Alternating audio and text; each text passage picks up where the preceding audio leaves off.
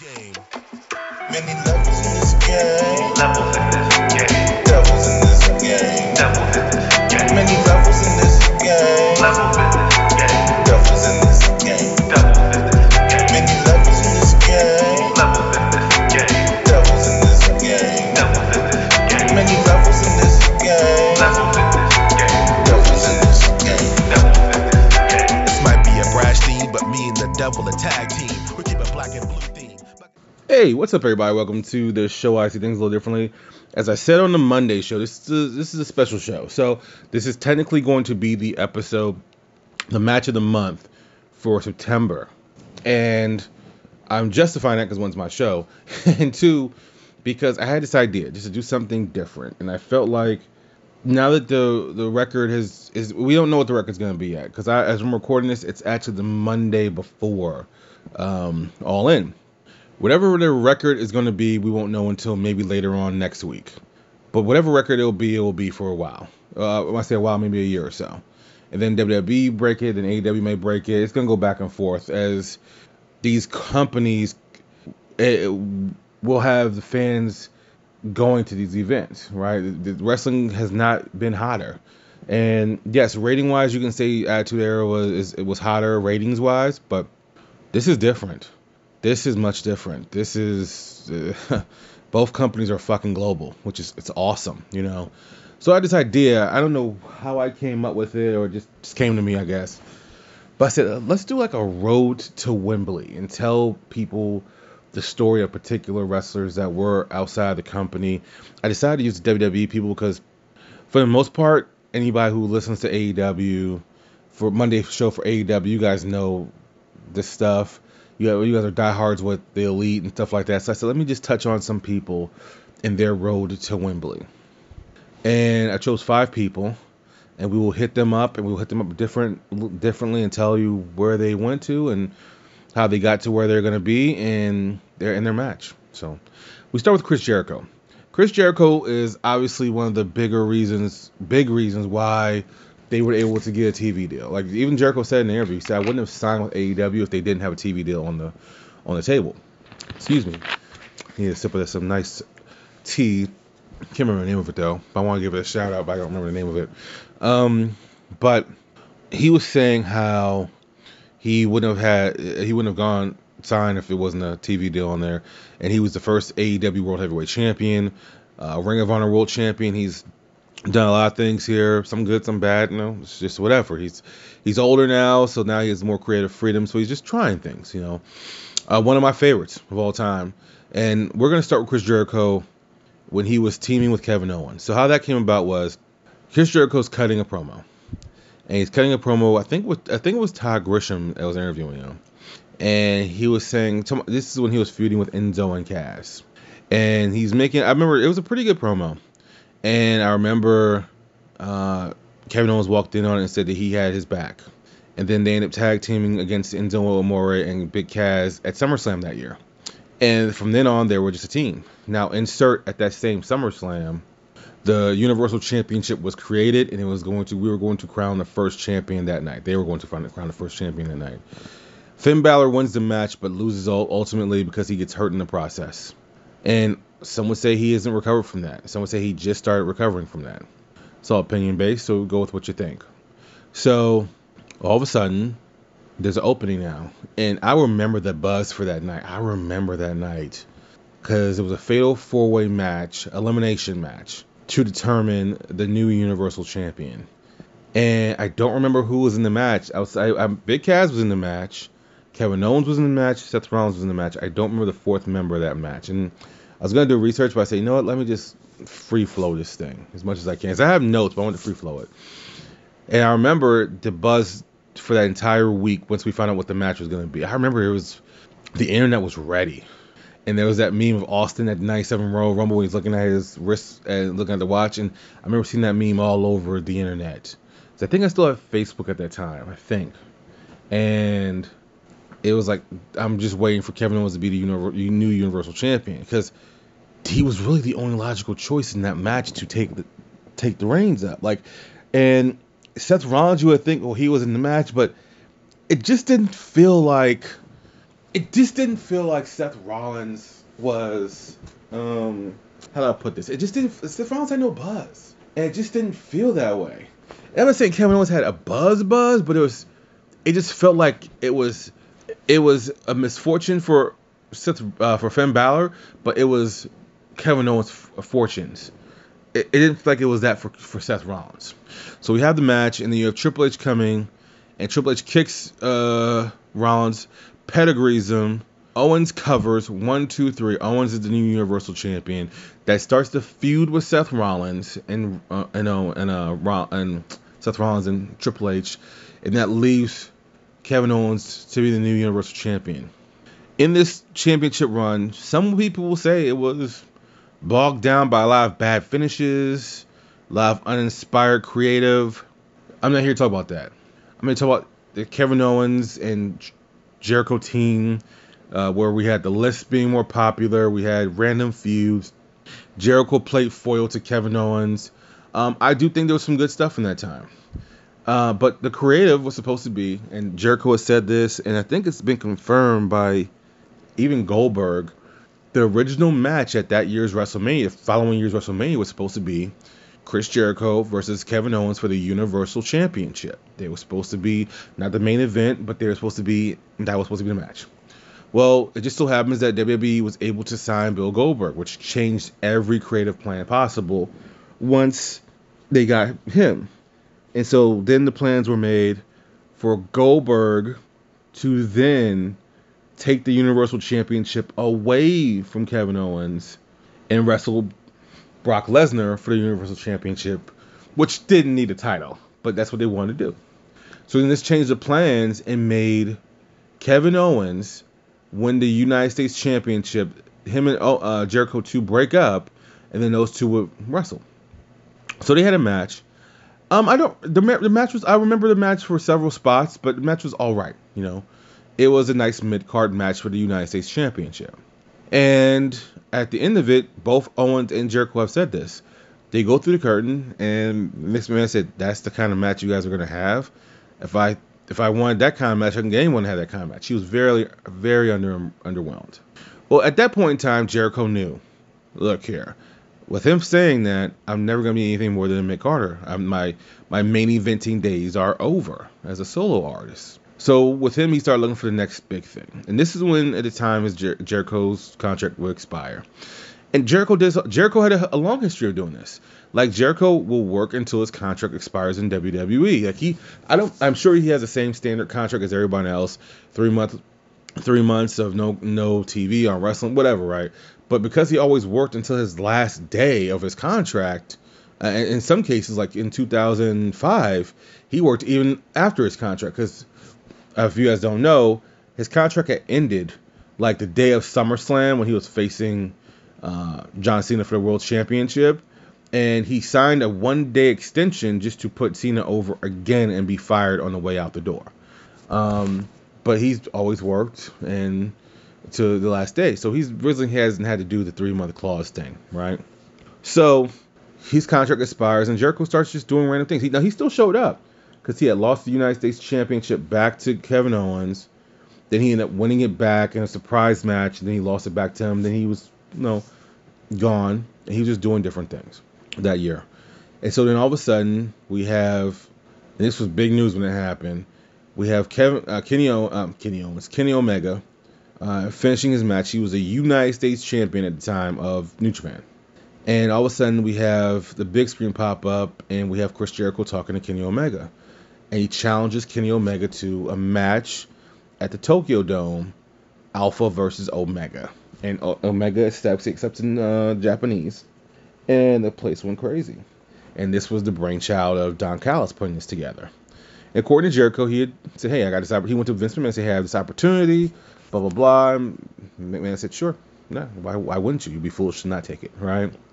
And so it just so happened that uh, literally two weeks after this happens, Jericho makes a surprise appearance on Raw, gets a monster pop where he uh, plays uh, the guitar and makes fun of El- Elias. I remember this.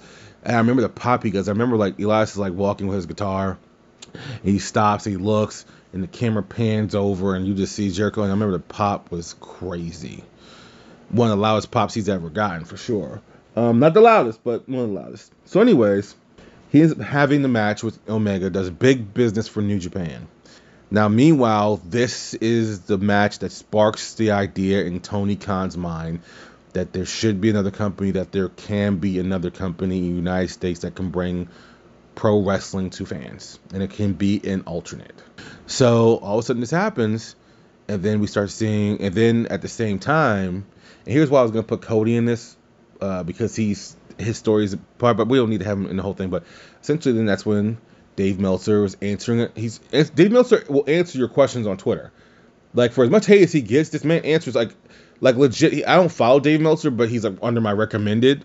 So like he will just keep going and get instant. I see him answering questions all the time. Simply Meltzer was asking was being answered asked a question. Hey, can a company do uh, ten thousand seat venue? And he said no, not right now. And Cody said, I'll take the challenge. And they did, and they fulfilled that. And you had all in with the help of ROH. And so Jericho then signed officially on the dotted line. And since Jericho has been in AEW, we've seen him win the first AEW World Heavyweight Championship. He held it until he lost it to Jon Moxley like six months later. He's started two different groups, the Jericho Appreciation Society, which has been whack, in my opinion. But he had the Inner Circle, which I think was uh, criminally underused, utilized uh, Santana and Ortiz. Um, his connection with Sammy Guevara is um, that that I think can really still help Sammy, you know, um, become a bigger star than what he is. Um, but this has been his road to Wembley. Um, he is a huge part of AEW when we already know he's going into WWE Hall of Fame at some point. We know that he's. I know a lot of people say there's a, there's only a few big names left. Not really. If you think about it, Reigns, Rollins, Moxley, Jericho. I know Triple H would never do it, but I'm assuming someone would ask Triple H to go in solo. You still have Evolution. You still have Batista. You still have Randy Orton. you, you, that's eight right there off the top of my head. You know, and we and that's not us even talking about even more of the generation that we have now. We have Sami Zayn, Kevin Owens. Their careers are far from over. You know, Kevin Owens literally has main evented two WrestleManias in a row. Who thought they would ever see that? But this is one of the names that will go in, and when he goes in, it will be a big deal. When AEW creates a Hall of Fame, he will be in AEW's Hall of Fame. This he has made it to where even though sometimes he uh, his feuds, sometimes it feels like he could be a Triple H. And I say that I do say that with disrespect. Sometimes his his matches don't need to be as long as they are because he can't go like he used to. So he doesn't need to go 15, 20 minutes anymore. You No, five to eight to ten minutes is not bad. Like with with his ROH World Championship run, he had some really good matches in there. He really did. You know, so there's, there's it's in moderation. It's in moderation, but that's Chris Jericho's road to Wembley. Next up, Adam Cole. We had Adam Cole. We're going to start off here where Adam Cole at the time was the longest reigning NXT heavyweight champion. He, no, no, I think Bron Breakker's broken that since. He has a match at the Great American Bash, which was taped. And it was the first ever and so far, for one and only, time where the North American champion was challenging for the world championship and it was title for title. He ends up dropping that title to Keith Lee, and Keith Lee is still the only guy to simultaneously simultaneously hold the North American Heavyweight Championship and the NXT Heavyweight Championship. After this, he has a bunch of random feuds, and he was mainly just sticking around in, in there for Undisputed Era, and it was a kind of a shocker that they hadn't called him up, but then we will find out why later. So as his contract is coming up, he signs an extension to put his friend Roderick Strong over really strong in a, a brutal cage match. So then Adam Cole has a uh, conversation with Vince McMahon. And Vince McMahon has all these ideas how he wants to change his name, change his look, how he wants to have him manage Keith Lee, all these things. And do this thing, these things that were pitched to him, which he said were very respectful, he decided to forego re-signing with WWE and just signing with AEW, where he immediately came in and he was a factor with the Elite, and it was clear what they were building to. They were building to a fracture within the Elite, and that would lead to a Kenny Omega versus Adam Cole big time match eventually. Well, Bobby Fish um, left AEW. What's his name? I, I, I have his Twitter name in my in my uh, in my uh, head. Arcade Combat. Kyle O'Reilly um, is hurt. He's seriously hurt. He it's who knows when he's coming back. And so then it just led to a bunch of uh, matches and changing of directions. Then the the thing happened at Forbidden Door 2022 that changed his life. You know, he caught a concussion. He was clearly concussed. Um, if you, I remember watching that match and saying how weird it was because uh, Jay White protected him because he was going to kick out, and Jay White forced the count, forced him to stay down for the three count, and that ended the match. And then that concussion put him out for nine months, where it was dealing with his mental health. It was dealing with him not knowing if he would ever wrestle again. He just didn't know and he was dealing with a lot of things, and AEW was being very protective, very cautious with him because you know it was very serious, and they just didn't they just didn't know, and so and so uh, he then comes back, has a feud with Chris Jericho, which was kind of whatever, and then he has a random match with MJF, which ended up going to a time limit draw, which was a fantastic match, and then it led to the bromance that we've had and I, I on my predictions this past Monday, I chose MJF to retain. Something in me says Adam Cole's leaving out of All In with that World Heavyweight shit. Something in me is saying Adam Cole's leaving as the AEW World Heavyweight Championship around his way. Something in me saying it. I don't know why, but something in me is saying that. But think about this story. This this time last year, he was hurt, didn't know if he was coming back or not, and now he's headlining, which will be the highest um, attended wrestling event in the history of the business. My God, what a story that is. Um, I I don't know what I I've actually had this feeling in me for like two weeks now. And on Monday when I did my predictions, or on Sunday when I recorded and did my predictions, this is actually Monday. Um, I just said MJF because I just don't. I, but then again, I don't know what the the, the the key factor here is all out. We only have two matches signed for that. I just don't know what you do it all out to where it's gonna be so different to where you are gonna AEW diehards are gonna pay for and go to all out no matter what and pay for all out. How are you gonna make that entertaining? Now I now don't be wrong, I'm happy to see Miro versus Hobbs. That's gonna be a fucking fantastic battle. Darby versus Luchasaurus, uh, uh, but I, I just don't know what the main event is gonna be of that. So I don't know, but something in me says Adam Cole. There's a swerve here, and Adam Cole's definitely going to leave with that World Heavyweight Championship. Even if he has it for a week, I get a feeling he's leaving with that that championship. I, I don't know why. Anyways, number three on the road to Wembley, we have Swerve Strickland. Swerve Strickland, his story is very unique. So he goes to WWE, he goes to NXT, he's floundering for a while, and then he's added to Hit Row mind you, just in case for you guys who don't know, Hit Row did not have Swerve Strickland in it at first. He was added to it. Swerve Strickland was the incar- incarnation that you have right now with Bianca. Uh, no, her name's not Bianca. Um, I forgot her name. Damn, that's rough.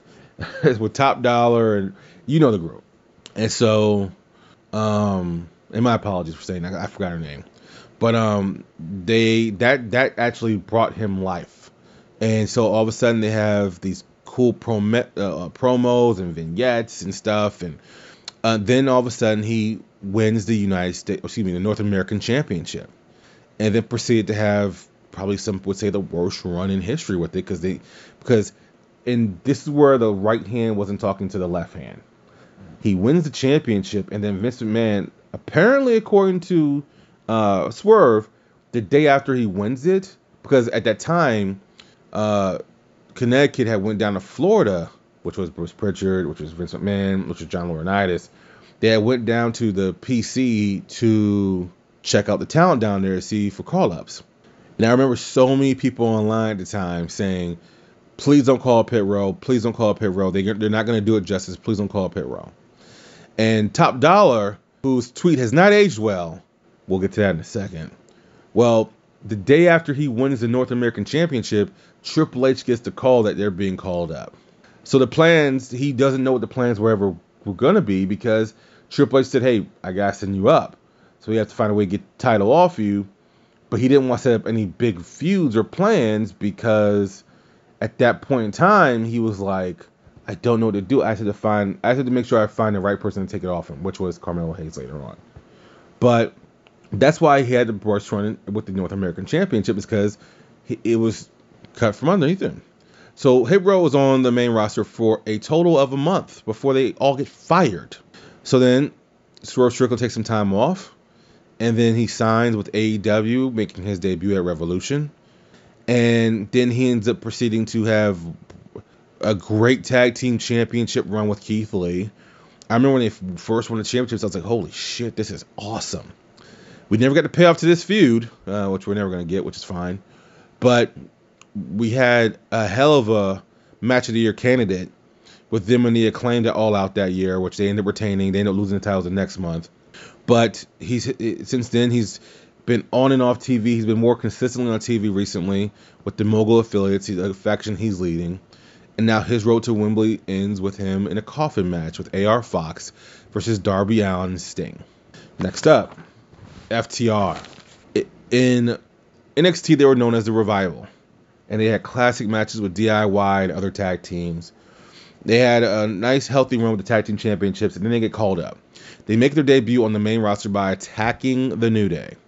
So they look like this new badass team, and they that was the only time you would see them being badass, with the exception of when they had a very short heel run with Randy Orton, where they were beating up the New Day and you thought that this was going to be something and it turned out to be nothing. It was unfortunate.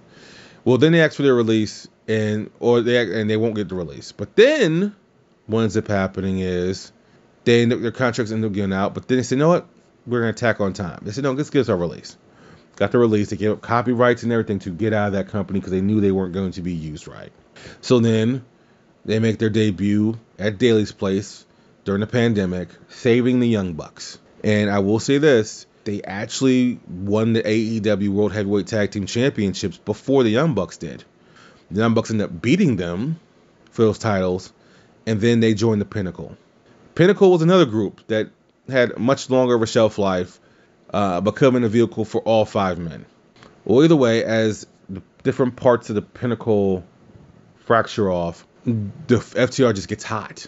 And it starts with their first match in Texas against the uh, against the Briscoes, which was a five star, and then they end up winning the ROH. They win the ROH Tag Team Championships, and then they have a run with those titles. They already had the AAA titles from the year before. They're defending those titles, and then they end up winning the New Japan Championship Tag Team Championships. They lose all of them, but they they were the belt collectors for a while, and they become the hottest team in 2022. Then they both take some time off. They signed, re-signed uh, a new contract with AEW, and then they're just kind of floundering for maybe a month. Because essentially, uh, this was all waiting until Collision. Then Collision comes up. Well, before Collision comes up, they win the tag team titles for the second time. Only the second team to do that AEW history. And once they do that, they now have been on this run that may be cut short. And look here, I predicted FTR winning and retaining. I would not be surprised if the Bucks won because of Cash's circumstances. Um, it doesn't look like he's going to be suspended because there's been no no charges or anything. So because there's not any actions, I guess I, I don't know if I don't see AEW taking action now. Now maybe if he does have to, you know, maybe if there are some something he's charged with or whatever, maybe then they'll take him off there. I'm gonna say that they're gonna keep them on them. I'm gonna say that I I don't say that. I, even I, I, was feeling the fury to a certain extent on uh, Sunday when I recorded that episode, as some of you guys have already heard. Um, so I may feel I'm not I'm not as positive as I was when I first said it, but I, I think they're still going to retain. But either way, that's their road to Wembley. This is their third match with the Bucks. They've been good at spreading these matches out. Um, and look here, they've had two great matches before. This will be the biggest stage you can have. This could be the match that would steal the show and be the match of the excuse me and be the match of the night without a shadow of doubt. You know, but their road to to Wembley has not been easy. But they just caught fire, and this is the reason they left WWE because this is what they knew they could do, and they did it. And finally, one last road to Wembley. We have Toni Storm. And for the record, no, I didn't put Toni Storm in there because she's a, just uh, we needed a woman. I put Toni Storm in there because I looked at her NXT run. Take a sip of some tea. I saw her running NXT. Started running NXT UK, main roster, and I was like, this is one of the more fascinating runs. Think about this. She's on NXT UK. She defeats the first ever NXT UK champion, which was Rhea Ripley. So then once she loses the title, she then gets sent to NXT proper. She flounders in NXT proper. There's, I can't actually remember. I I did research, but there was nothing of note she actually did on the on the main NXT brand. And then she got called up. And boy, oh boy, was that a shit show. So she gets called up. She has a feud with Charlotte Flair for the World's Championship, which is that's cool. You would think that's awesome, right? It was anything but. She had cake thrown on her face. She threw cake on their face. And then you have this weird story where she was asked to go to a live show in Maryland, I believe, or DC. And according to some, she refused to go. According to others, she went. And and when she was backstage, said, "Yeah, I'm just gonna go home." According to her, she felt like she wasn't being used properly and she was being disrespected. So she said she did admit that she just quit. She said, "Yeah, I'm, I'm good on this." And then she was out of. I think she waited her contract out, which was like five or six months, and then she just showed up on an um, AEW. She had signed with them, and honestly, she was floundering for a while. She ends up winning the NXT, excuse me, the AEW Women's Championship. She was the interim champion because Thunder Rosa had surrendered it, so she was the interim. And then by the time she lost it to Jamie Hayter, they then made her a proper champion. So she was no longer having the interim title, which it's potato potato. Uh, eh, eh, look here, if you were at one point in time was the world champion and what you were the interim, you were still the world champion. That's just me and how I see things. Uh, life doesn't have to be this complicated. That's just me though. Um, but anyways, so then all of a sudden Saraya gets signed. They decide to put together this women's group called the Outcasts. I still don't quite understand where this heel turn came from. It's still very uh, what happened? Um, anyways, um, uh, I, I still don't quite understand where this came from. I can care less about it.